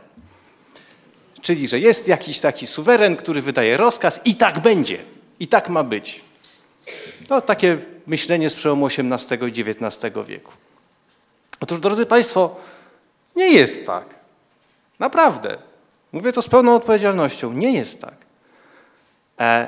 Ja troszkę, nie tylko fizycznie tutaj odstaję, tak, bo jest krótka katedra od moich kolegów, ale odstaję również dlatego, że był taki filozof, nazywał się Kelsen i on, filozof prawa, i on powiedział, że prawo i fakt to są dwie różne sfery.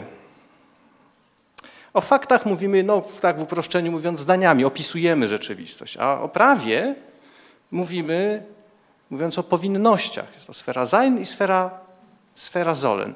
No zresztą to, jak każda koncepcja, ona też była krytykowana.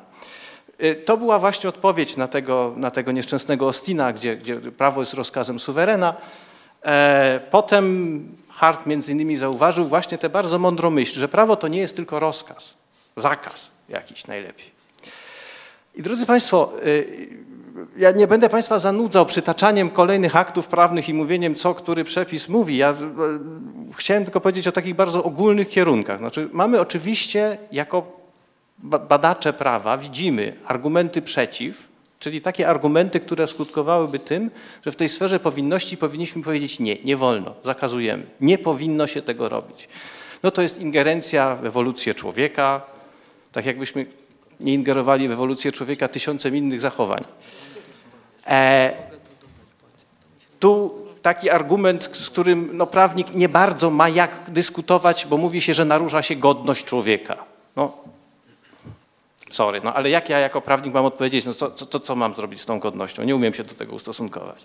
Jest rzeczywiście ten nurt, o którym tutaj już było mówione, taki powiedziałbym popularno nienaukowy, to tak...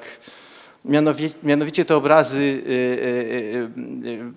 tych dzieci właśnie tworzonych na zamówienie. To jest chwytliwe, tak? To jest tak chwytliwe jak mem, ale z tego, co między innymi tutaj usłyszałem, ale także przeczytałem, to jest właśnie takie ładne, piękne polskie słowo fake news tak zwany, tak? Czyli nie ma czegoś takiego. To jest wymyślone najzwyczajniej w świecie. Lęk przed nieznanymi konsekwencjami. Ten argument można zrozumieć, ale tak naprawdę bardziej z psychologicznego punktu widzenia, z prawniczego punktu widzenia trudno jest znaleźć dobre argumenty. Łatwiej jest znaleźć argumenty za tą techniką, no bo mamy leczenie chorób, tak? Dotychczas trudno uleczalnych lub nieuleczalnych, czyli to byłoby dobre. Nie bez znaczenia moim zdaniem takim argumentem jest to, że jeżeli chodzi o edytowanie genów, to ono przychodzi już po inżynierii genetycznej, po GMO, kiedy większość tych problemów i tych lęków mamy już w miarę opracowanych. Nie mówię, czy dobrze, ale nie są to rzeczy nowe. Mówi się o tym, że nie wszczepiamy żadnego obcego DNA. Drodzy Państwo, te lęki, tak jak ja na nie patrzę, one wynikają w dużej mierze, jak zresztą wiele lęków, pewnie z niewiedzy. No, dzisiejsze tak zwane organiczne owoce, jakbyśmy zobaczyli dzisiejszy arbuz i arbuz sprzed tam kilkuset lat, no to one wyglądają zupełnie inaczej, smakują zupełnie inaczej, a przecież dlaczego one dzisiaj wyglądają inaczej i dlaczego one dzisiaj inaczej smakują? Przyszedł czarodziej i to zaczarował. W tej chwili, gdybym miał charakteryzować uregulowania, tu rzeczywiście ta Unia Europejska jest bardzo, bardzo konserwatywna. Wbrew temu, co niektórzy uważają, że to jest jakiś jeden wielki Babilon, tak? I źródło liberalizmu. Akurat pod tym względem to jest duży konserwatyzm. Nie pozwalamy. Znaczy nie tyle nie pozwalamy, ile to jest taka stara prawnicza zasada. Lepiej poczekać. 2 lata, o to jeszcze lepiej poczekać, tak? A może coś się z tego rozwinie. Tak? Zresztą można wygrać bardzo wiele spraw w sądzie. To jest takie, tak bym to scharakteryzował. Zgoda, jeżeli chodzi o badania podstawowe i przedkliniczne, tak, to je powinniśmy je prowadzić. Jeżeli chodzi o edytowanie genów komórek somatycznych, których genom nie jest przekazywany potomstwu, to powinno zostać poddane skrupulatnej ocenie. To jest tak jak dobry wniosek z każdego grantu, tak, że problem jest wart dalszego badania. Przystąpienie do edytowania linii zarodkowych na tym etapie byłoby, no właśnie tak jak już powiedziałem wcześniej Państwu, byłoby nieodpowiedzialne, czyli raczej żeby tego nie robić. Gdybym to miał już zupełnie podsumować, to chcę powiedzieć tak, że z mojego punktu widzenia jako prawnika obserwuję przede wszystkim jakąś taką chęć zrzucenia z siebie odpowiedzialności. Niech to ureguluje wreszcie prawo. Ale drodzy Państwo, prawo to nie jest tylko prawo stanowione, że przyjdzie ten suweren i nakaże, zakaże i powie. Nie, prawo to są także umowy, które my zawieramy między sobą. I jak się naukowcy umówią, że coś będą robili albo czegoś nie będą robili, to jest właśnie prawo i to będzie właśnie prawo. Jest taki lęk, czy też argument za tym zakazem, że to narusza jakiś naturalny czy boski porządek. Nie wiem, czy Państwo wiedzą, że takie same argumenty były używane przeciwko oświetleniu ulic, bo to narusza boski porządek, że w nocy jest ciemno, a w dzień jest jasno. Przeciwko szczepieniom to niestety odżywa, tak? Że to też kara boska i całemu szeregowi różnych innych wynalazków. Ja muszę Państwu powiedzieć, że szczerze mówiąc, ja tu też pozwolę sobie jeszcze na jedną, już kończę, tak? Ale ja Państwu nie przerywałem. No, 2 jeszcze osobiste uwagi. Jedna będzie podsumowaniem, a jedna nie. Otóż jestem niezwykle szczęśliwy, będąc tutaj na tym Festiwalu Nauki. I muszę Państwu powiedzieć, że to jest, moje życie się dzieli tak na tydzień Festiwalu Nauki i 51 tygodni Festiwalu Głupoty. I no właśnie podsumowując te rozważania prawnicze, muszę Państwu powiedzieć, że ja bym nie spodziewał się jakiejś rewolucji żadnej, ani pełnego dozwolenia, ani pełnego zakazu, jeżeli chodzi o prawo stanowione. A nawet jeśli, to nie zmieni tak wiele, bo to jest mój ukochany przykład. Wszyscy Państwo wiedzą, że nie wolno przechodzić na czerwonym świetle. Gdzie to Państwa powstrzymuje przed przechodzeniem na czerwonym świetle, jak nic nie jedzie? Prawo to pozytywne, stanowione, bardzo rzadko rozwiązuje jakiekolwiek problemy. Natomiast znacznie, ale to znacznie częściej je tworzy. Dziękuję.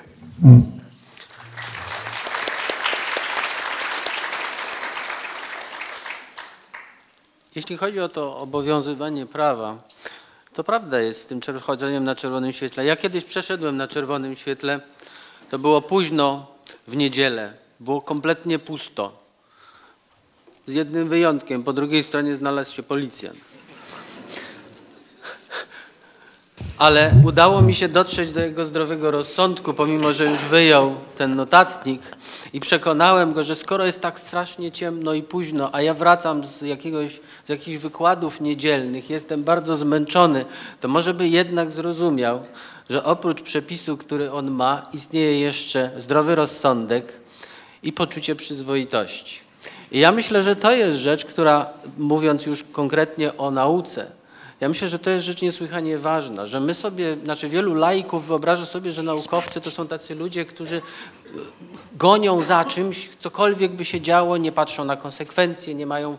Proszę zwrócić uwagę, jest takie społeczne, taka ambiwalencja wobec nauki. Z jednej strony to jest nauka jest dostarczycielką cudów, a z drugiej strony to jest źródło wszelkich możliwych nieszczęść, zagrożeń i tak dalej. I ci naukowcy, którym na niczym nie zależy, tylko żeby robić kariery, czy nie wiem, czy dokopywać się sekretów wszechświata. Ale mi się wydaje, że musimy pamiętać, że nauka jest bardziej złożonym, również fenomenem, zjawiskiem o charakterze społecznym. I to, z czym my dzisiaj mamy, i to myślę mogłoby być rodzajem pocieszenia dla tych, którzy ewentualnie mogliby się obawiać o to, że naukowcy mogą się posunąć za daleko, w każdym razie masowo. To myślę jest to, żebyśmy zwrócili uwagę, że obecnie istnieje bardzo silna tendencja do samoregulacji naukowców. Naukowcy coraz częściej tworzą rozmaite kodeksy, porozumienia po to, aby, ponieważ dostrzegają to, że te narzędzia, którymi się posługują, mogą być użyte i dla dobrych, i dla złych celów. I równocześnie zdają sobie sprawę z tego, jak wielką ponoszą odpowiedzialność wobec społeczeństwa, robiąc to, co robią. Więc myślę, że... I biorąc pieniądze od społeczeństwa. Słucham? I biorąc pieniądze od społeczeństwa. My to wiemy, że bierzemy. Bycie naukowcem to jest taka rzecz, że się człowiek świetnie bawi, a dają mu zabawki, prawda? Więc oni sobie coraz częściej z tego zdają sprawę i ja myślę, że powinniśmy na to też zwrócić uwagę, że tak jak pan profesor mówił, prawo samo nic nie robi i nauka też sama nic nie robi. To naukowcy robią i to naukowcy się lepiej lub gorzej samoregulują. Ja może tutaj jeszcze dodam, bo to też się pojawiało, przewijało, bo rzeczywiście jednym z krajów, w których te badania są w tej chwili dosyć zaawansowane, są Chiny i pojawiają się takie komentarze, często na głos niewypowiedziane, ale takim lekkim jakimś szowinizmem, żeby nie powiedzieć rasizmem podszyte, że co to będzie, że oni przecież nie dzielą naszego systemu wartości i że posuną się do tego, do czego my byśmy się nie posunęli. Tu jeszcze się nakłada ta wizja lansowana przez popkulturę szalonego naukowca, który gdzieś tam samotnie w piwnicy knuje, żeby przejąć władzę nad światem i tak dalej. Każdy te filmy oglądał. Ale nie. W obu przypadkach odpowiedź jest nie. Dlatego, że nauka jest jednym z najbardziej ponadgranicznych i ponadkulturowych przedsięwzięć człowieka. I Nie ma naukowców, którzy samotnie knują coś w piwnicy, w tajemnicy przed światem, bo podstawowym marzeniem każdego naukowca jest to, żeby opublikować te wyniki w jak najszerzej czytanym czasopiśmie i żeby jak najwięcej innych naukowców to czytało i cytowało. I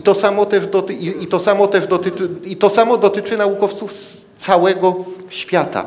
W związku z tym tutaj te mechanizmy samoregulacji wypracowywane przez ponadnarodowe i ponadkulturowe społeczności naukowców będą działały bardzo skutecznie, dlatego że groźba ostracyzmu w postaci nikt mi tego nie opublikuje, to jest naprawdę groźba śmierci zawodowej dla naukowca. Hał to jest... powiedział Inetu. Oddajemy Państwu głos. Ja bym chciał krótko pociągnąć ten wątek, który nasz szanowny panelista, filozof, powiedział, formułując, że naukowcy ocierają się o grzech pychy. Ocierają się o grzech pychy. Ale Pan nie powiedział, co to jest pycha, ani nie powiedział Pan, na czym polega ocieranie się o grzech pychy. Otóż ja Państwu powiem, co to jest pycha i co to jest ocieranie się o grzech pychy. Dlaczego? Dlatego, że ja słucham ojca Rydzyka i on nam przecież dokładnie mówi, co to takiego jest pycha i co to takiego jest ocieranie się o grzech pychy. On nam to mówi. I z jednej strony mamy zatem sytuację taką, że istnieje ludzkie dążenie do rozumienia świata, niezwykle zacne ludzkie dążenie do rozumienia świata, a z drugiej strony mamy niebezpieczeństwo ocierania się o grzech pychy. Szanowny filozofie, jakie to smutne, co Pan nam sformułował. Dziękuję.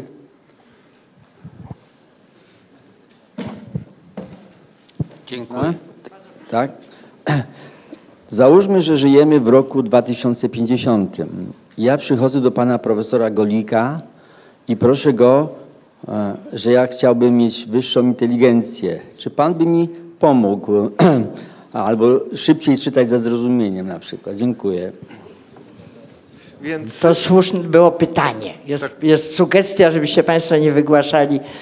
Znaczy, żeby to były... W 2050, no to obawiam się, że już raczej by szukał pan może u kogoś z moich obecnych studentów, a już nie u mnie. Nie wiem. Ale to nie jest skala czasowa, na którą ja jestem w stanie cokolwiek przewidywać. Mówimy tutaj o 30 latach. Ja wiem, jak wyglądała biologia 30 lat temu i wiem, że żaden z biologów zapytanych o to, jak będzie wyglądała biologia za 30 lat wtedy, nie powiedziałby niczego sensownego. Nie wierzę w futurologię jako taką. Futurolog to jest ktoś, kto gdyby miał trochę więcej talentu pisarskiego, byłby pisarzem science fiction i przynajmniej by się to dobrze czytało. Nie da się powiedzieć, co będzie w roku 2050. Mogę powiedzieć tyle, że obecnie w stanie wiedzy, w którym będziemy się znajdować w dającej się jakoś przewidzieć przyszłości, czyli mówię tu w granicach 10 lat, nie. Dlatego, że inteligencja, w ogóle jeżeli chodzi o inteligencję, pomijając kwestię problemu definicji, co to jest inteligencja, jedyną solidną, jaką znam, że to jest to, co mierzy dany test na inteligencję, bo innej, ilu badaczy tego, tyle definicji. Różne parametry mierzone różnymi tego typu testami mają składową dziedziczną, ale ona odpowiada za mniej więcej 50% zmienności. W jednych parametrach więcej, w jednych mniej. To jeszcze zależy od tego, czy to się bada u dzieci, czy u dorosłych, ale mniej więcej połowa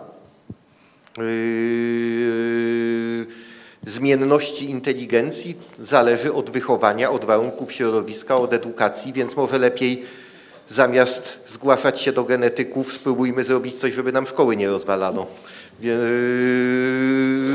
A jeżeli chodzi o genetykę, to jak już mówiłem, to jest kwestia nie jednego, nawet nie tych 200 genów, które by trzeba zrozumieć ich interakcję, żeby zrozumieć zmienność wzrostu. To będzie kwestia tysięcy genów i bardzo wątpię w możliwość manipulacji tym, ale oczywiście nie mówię nie, dlatego że za daleką mi Pan wyznaczył skalę czasową, żebym mógł cokolwiek mówić. Ale to jest mniej więcej problem o złożoności takiej, jak coś, co może troszeczkę bardziej przemawia. My już w tej chwili doskonale rozumiemy, jak działa neuron, komórka nerwowa. Potrafimy ją opisać modelami matematycznymi, potrafimy poznać jej strukturę nieomalże z dokładnością do pojedynczych atomów. Wiemy, jak jeden neuron dogaduje się z drugim neuronem, jak przesyła sygnały chemiczne, elektryczne itd. To wszystko świetnie rozumiemy. Teraz bierzemy 100 miliardów takich neuronów i mamy nasz umysł. To przejście od elementów, które rozumiemy świetnie, do całości, której jeszcze nie rozumiemy, problem przejścia do systemu o większej złożoności. Biologia zajmuje się systemami o złożoności takiej, jakiej nie tyka się chyba żadna inna dziedzina nauki. I z genetyką mamy to samo. My już bardzo dobrze rozumiemy, jak działa pojedynczy gen i potrafimy pojedynczym genem manipulować. Ale teraz bierzemy tysiące tych genów w niesłychanie złożonych interakcjach i mamy te cechy wieloczynnikowe. Na razie zupełnie nie potrafimy tego zrozumieć na tyle, żeby to się dało manipulować. Dopiero zaczynamy rozumieć, jak trudny to jest problem. Nasza złota róża ma głos. Ja bym chciała trochę odwrócić kota ogonem, bo mam takie skojarzenia z możliwością edycji genów, która mogłaby wykluczać pewne choroby, jak ze szczepionkami. Tak jak mamy szczepionkę na polio, która de facto tę chorobę zlikwidowała, tak wydaje mi się, że nieetycznym byłoby niepodawanie tej szczepionki różnym dzieciom i w ten sposób narażanie ich na ryzyko zachorowania na tę chorobę. Tak wyobrażam sobie nieco w przyszłości, że gdybyśmy mieli konkretne, dobre narzędzia do tego, żeby na poziomie embrionalnym usuwać ryzyko pewnych chorób, to czy przypadkiem byłoby etyczne nierobienie tego? To ja wiem, że jest to trochę dalej idąca sprawa, ale zastanawiam się, jakby to postawić w tę stronę i czy przypadkiem w sytuacji, kiedy w przyszłości byłoby sytuacja planowanego rodzicielstwa, czyli takiego, że para chce mieć dziecko, czy nie doprowadziłoby to do sytuacji, że prewencyjnie korzystałoby się z zapłodnienia in vitro? Ja tu może oddam głos zaraz panu profesorowi, ale tak, dla cech jednogenowych, zależnych od pojedynczych genów, to oczywiście zadziała. Możemy sobie wyobrazić wyeliminowanie w ten sposób wirusa HIV, chociaż tu oczywiście problem mamy taki, że największe zagrożenie on stanowi w tych krajach, w których dostęp do czystego łóżka szpitalnego jest problemem społeczno-ekonomicznym, a co dopiero mówić o zaawansowanych technikach medycyny. Natomiast nie każdej chorobie da się w ten sposób zapobiec. Co więcej, tym najczęstszym, które nas dotykają, choćby na przykład chorobom psychicznym, to nie, bo to nie będzie zależało od, to nie będzie zależało od pojedynczych genów. Ale tam też nie ma, ale tam gdzie się da, to oczywiście tylko przy chorobach genetycznych pamiętajmy, że zawsze się może zdarzyć nowa mutacja. Przy takich chorobach genetycznych, które powodują śmierć w wieku kilku lat, praktycznie większość przypadków to są mutacje, które zdarzają się w rodzinie, w której nigdy żadnej mutacji nie było. Po prostu zdarzyło się naturalne błędy kopiowania DNA. Tego nie wyeliminujemy, bo tu prawa fizyki na to nie pozwolą. Błędy w kopiowaniu DNA będą zawsze. No ale wywołany został etyk, więc co myśli etyk o tym? Może jeszcze medyk. I jeszcze lekarz, tak. Tak jak mówię, ta eliminacja chorób mendlowskich będzie bardzo trudna. Ja nie wiem, czy mogę opowiedzieć anegdotę z Chin. Znaczy, to nie jest anegdota, jest to prawda. Ja 20 lat temu rozmawiałem z kolegą Chin na temat kwalifikacji do leczenia sztuczną nerką. I tam jedną z chorób, która powoduje skokową niedolność, jest uwarunkowana genetycznie tak zwana wielotorbielowatość nerek typu dorosłych. Dziedziczy się zwykle objawy i konieczność zastąpienia własnych nerek pojawia się w 40-50 roku życia I kolega z Chin mi wymieniał, jakich chorych oni dializują i ja pytam, a ilu macie z cukrzycą, ilu macie takich, ilu macie takich, a czy macie chorych z wieloturbulentnością nerek? Mówi, nie, tych nie dializujemy. Ja mówię, ale dlaczego? Przecież to są ludzie starsi, ale zwykle oni nie są obciążeni, nie mają chorób układu krążenia współistniejących. Z tego, co ja wiem, to nie ma jakichś etnicznych preferencji do występowania tego właśnie genu. Tam jest ten efekt założyciela, a nie spontanicznych mutacji. On mówi, tak, oczywiście, my eradykowaliśmy gen. Czyli już wiele lat temu to było możliwe. I myślę, że w tej chwili taka eradykacja genu, nawet przy użyciu redakcji, po prostu dotyczy sytuacji naprawdę wyjątkowych. Natomiast można przewidywać coś innego. My wiemy, że w odniesieniu do tych najczęstszych chorób, na przykład chorób układu krążenia, chorób psychicznych, są pewne warianty w ramach tej naturalnej zmienności, które wiążą się z większym ryzykiem. Czyli ktoś mógłby powiedzieć, to zresztą to Państwo znajdziecie na stronach internetowych różnego rodzaju firm, które sprzedają usługę. My określimy, na jakie choroby zachorujesz. Zbadamy 33, 50, 300 genów, w zależności oczywiście od ceny i powiemy Ci, na jaką chorobę możesz zachorować, czy tam powinieneś się inaczej zachowywać, innego coś jeść itd., itd. Rzecz w tym, że poza rzadkimi przypadkami uwarunkowanych genetycznie nowotworów, klasyczny przykład to jest Angelina Jolie i mutacja w genach BRCA, to jest 2% wszystkich nowotworów. Wreszcie i nowotworów układu krążenia psychicznych, to jest tylko dziedziczenie pewnej predyspozycji i to ryzyko mierzone na przykład w procentach, jakie jest ryzyko, że ktoś mając taki właśnie gen czy wariant, bo to trudno mówić o mutacji chorobotwórczej, zachoruje, jest rzędu kilku, góra do 30% ryzyka względnego. Co to oznacza? Oznacza to, że jeśli, ja to kiedyś liczyłem, w przypadku jednego nowotworu, gdzie jest dosyć takie dobrze zdefiniowane to tło dziedzicznej predyspozycji, czyli jeśli ryzyko populacyjne jest typu 1%, to będąc właścicielem tego najgorszego wariantu, moje ryzyko wzrasta do 1,05%. Czyli nadal ono jest mniejsze niż szansa trafienia piątki w totolotka.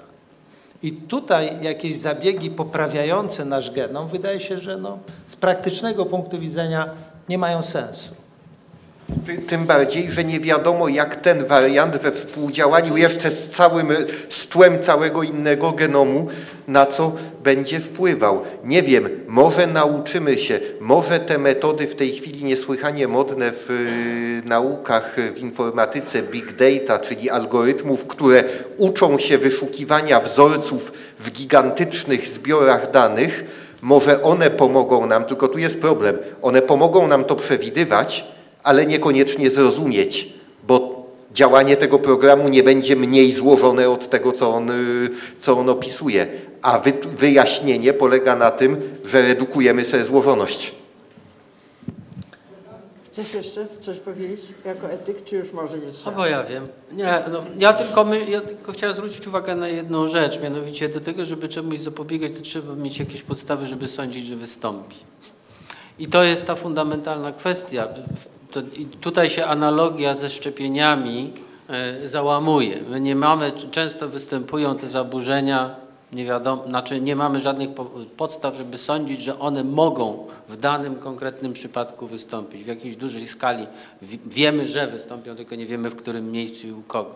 Ale z drugiej strony, gdybyśmy sobie wyobrazili, że oto mamy takie grupy osób czy jednostki, co do których wiemy, że znajdują się w tej grupie podwyższonego ryzyka i tam warto by było podjąć działania prewencyjne, to prawdopodobnie nasze intuicje podpowiadają nam, że byłoby czymś niestosownym, mając taką metodę, nie zapobiec.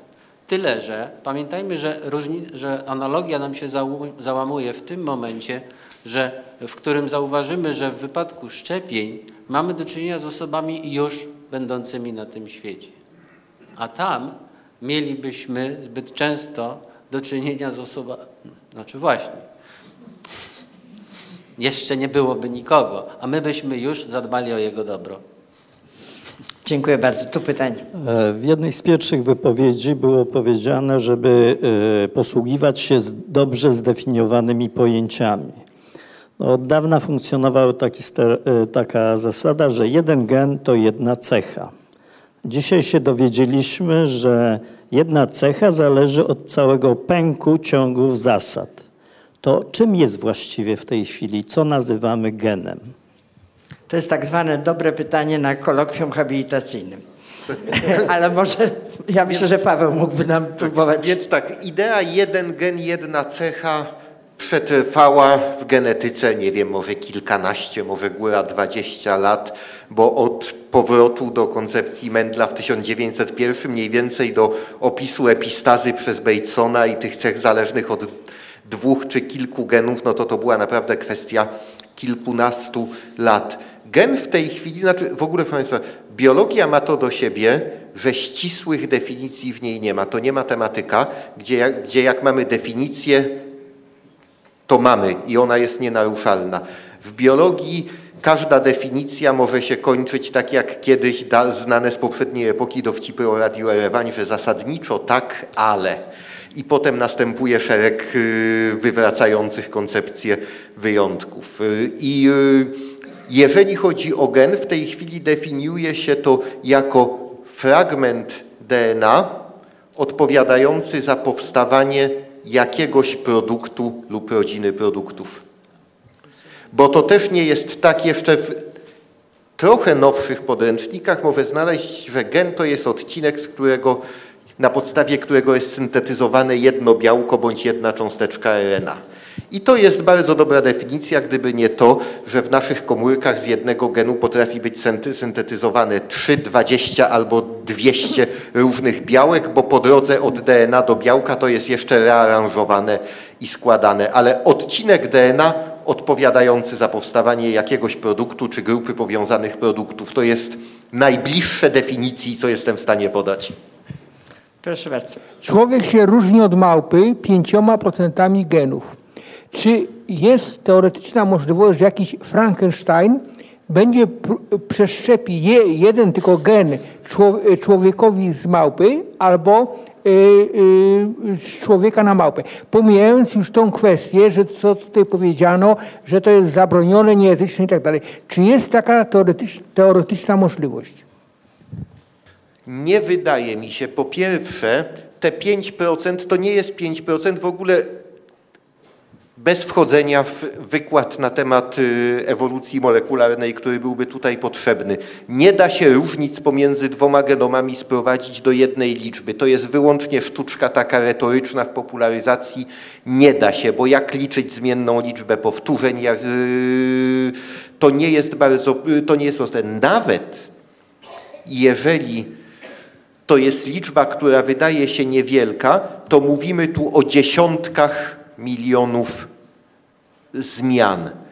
Jest bardzo mało prawdopodobne, aby wprowadzenie tak dużej liczby zmian dało w efekcie coś, co byłoby zdolne do życia. To znaczy, życie to zrobiło przez parę milionów lat. Tak. Ten zabieg. Tak. Z tym, że tutaj rozumiem, że chodziłoby w drugą stronę. Pomijam już zupełnie kwestię po co, co by nam to w ogóle dało. Nie, to jest absurdalne. Oczywiście, że nie. Pomysł jest na tyle absurdalny, że... Chciałem się zapytać, czy stosuje się tę metodę do niekodującej części DNA, żeby zrozumieć rolę tej niekodującej części DNA, która prawdopodobnie nie jest jedynie pasywną częścią, która nic nie... Nawet wiemy, że nie jest. Tak, no więc czy to się stosuje i to jakie są jakieś wnioski, które już wiadomo, że można wyciągnąć? Oczywiście, to można stosować do dowolnych elementów DNA, również do elementów niekodujących i rzeczywiście w tym tak zwanym niekodującym genomie jest sporo elementów funkcjonalnych i na przykład o roli tak zwanych długich, niekodujących RNA sporo się możemy dzięki tego typu badaniom dowiedzieć, ale to też nie jest tak, że wszystkie te niekodujące elementy do czegoś służą. Na to jest bardzo prosty test ewolucyjny. Jeżeli coś jest do czegoś potrzebne, to ewolucja broni się trochę przed zmianami w tym i obserwujemy pewne spowolnienie. Im coś ważniejsze, tym wolniej się w ewolucji zmienia. Jesteśmy w stanie obliczyć, jak szybko zmienia się coś, w czym dowolna zmiana będzie dozwolona, w czym żadna zmiana nie pogorszy sprawy, co znaczy, że nie ma żadnej funkcji. I wiemy, że spore odcinki genomu, to jest tak, że z tych małych kilku procent genomu kodującego, z reszty dla jakichś 30–40% jesteśmy w stanie powiedzieć, że raczej do czegoś służy. I tu bardzo wiele dzięki tym metodom się dowiadujemy. Oczywiście też dzięki tym bardziej tradycyjnym technikom genetyki w zastosowaniu do innych komórek, innych organizmów, ale jak najbardziej dowiadujemy się o regulacyjnych rolach niekodujących elementów genomu. Ja muszę też powiedzieć, że to... To jeszcze ja powiem adwocem, dobrze? Przepraszam. Że jak Państwo na pewno wiecie, kiedyś to nazywano, to wszystko, co nie kodowało, powiedzmy białek, nazywano śmieciowym DNA. I ludzie się zastanawiali, że jak to są śmieci, to dlaczego my te śmieci mamy? Więc my jednak coraz więcej wiemy. Tak jak mówisz, że teraz tam 30–40% już mniej więcej wiemy, to ja myślę, że to niekoniecznie dalej będą śmieci. A na pewno są resztki po ewolucji naszego genomu, to na pewno. Ale na pewno nie wszystko, dlatego że nie ma sensownego wyjaśnienia, dlaczego na przykład traszka ma 100 razy więcej DNA ilościowo niż my. A genów nie ma więcej. Różnica jest właśnie w tym niekodującym. Może jeszcze jeśli chodzi o niekodujące fragmenty genów, to może ta technologia nie służy do badania ich funkcji, ale ta technologia wykorzystuje te fragmenty niekodujące bardzo często jako cele do zmian z tego powodu, że żeby ta technologia była bardzo precyzyjna, potrzebujemy unikalnych sekwencji. Fragmenty kodujące genów, rodzin genów, kodujące rodziny białek są bardzo do siebie po prostu podobne. W związku z tym z technicznego punktu widzenia cele znajdujące się w regionach niekodujących są znacznie łatwiej osiągalne. Precyzja tej metody może właśnie być w ten sposób podnoszona. Proszę. I taką mam uwagę. Czy może zamiast robić dziecko trojga rodziców, co jest chyba najdalej posuniętym tą sztuczką, ingerencją w ludzki rozwój. Nie można by wyedytować mitochondrialnego DNA i nie mieć prawnych kłopotów. Więc jako ktoś, kto się zajmuje między innymi mitochondrialnym DNA, powiem, że mitochondrialny DNA to jest to, gdzie nam wszystkie te techniki, jak na razie przynajmniej w odniesieniu do komórek ludzkich, zawodzą. Dlatego, że mitochondria są na tyle skutecznie obudowane tym własnym systemem błon, że bardzo trudno byłoby tam coś do środka wprowadzić. I w tej chwili mówi się o tym, że ja niedawno byłem na konferencji, na której był wykład naukowca pracującego dla jednej z firm takich naukowo-farmaceutycznych poświęcony redagowaniu za pomocą tej techniki genomu mitochondrialnego. Strasznie się ucieszyłem, że wreszcie jest jakaś metoda modyfikacji genomu mitochondrialnego, bo jak na razie udawało się to zrobić tylko na komórkach drożdży, na żadnych innych. I poszedłem na ten wykład, gdzie przez 20 minut słuchałem, jak dobrze by to było, gdyby te techniki w mitochondriach działały, ale one nie działają. Czy są jeszcze jakieś pytania? Uwagi, pytania, wątpliwości? Jeżeli nie, to dopuszczamy panią dyrektor i pana przewodniczącego. Chyba zanim nas dopuścimy, to podziękujemy.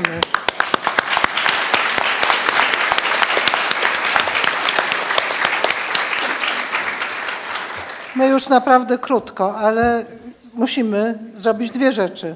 Po pierwsze, podziękować sponsorom.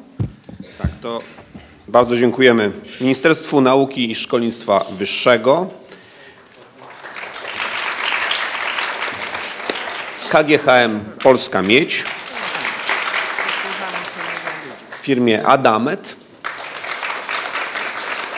firmie Atende,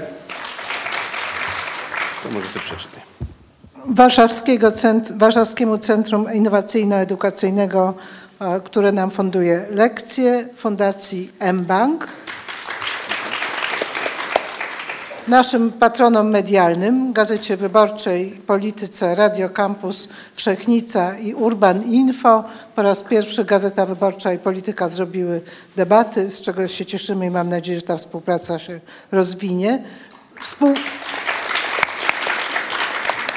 Współorganizatorom, jak wiadomo, Uniwersytet Warszawski, którego siedzibą jest festiwal, Politechnika Warszawska, SGGW, Uniwersytet Społeczno-Humanistyczny SWPS, Uniwersytet im. Kardynała Wyszyńskiego, SGH i Warszawski Uniwersytet Medyczny. Czyli możemy powiedzieć, że po pierwsze zapraszamy za rok na 22. Festiwal Nauki. Już wiemy, że jeden wykład mamy zapewniony. I ogłaszamy, że 20. Festiwal Nauki w Warszawie uważamy za zamknięty.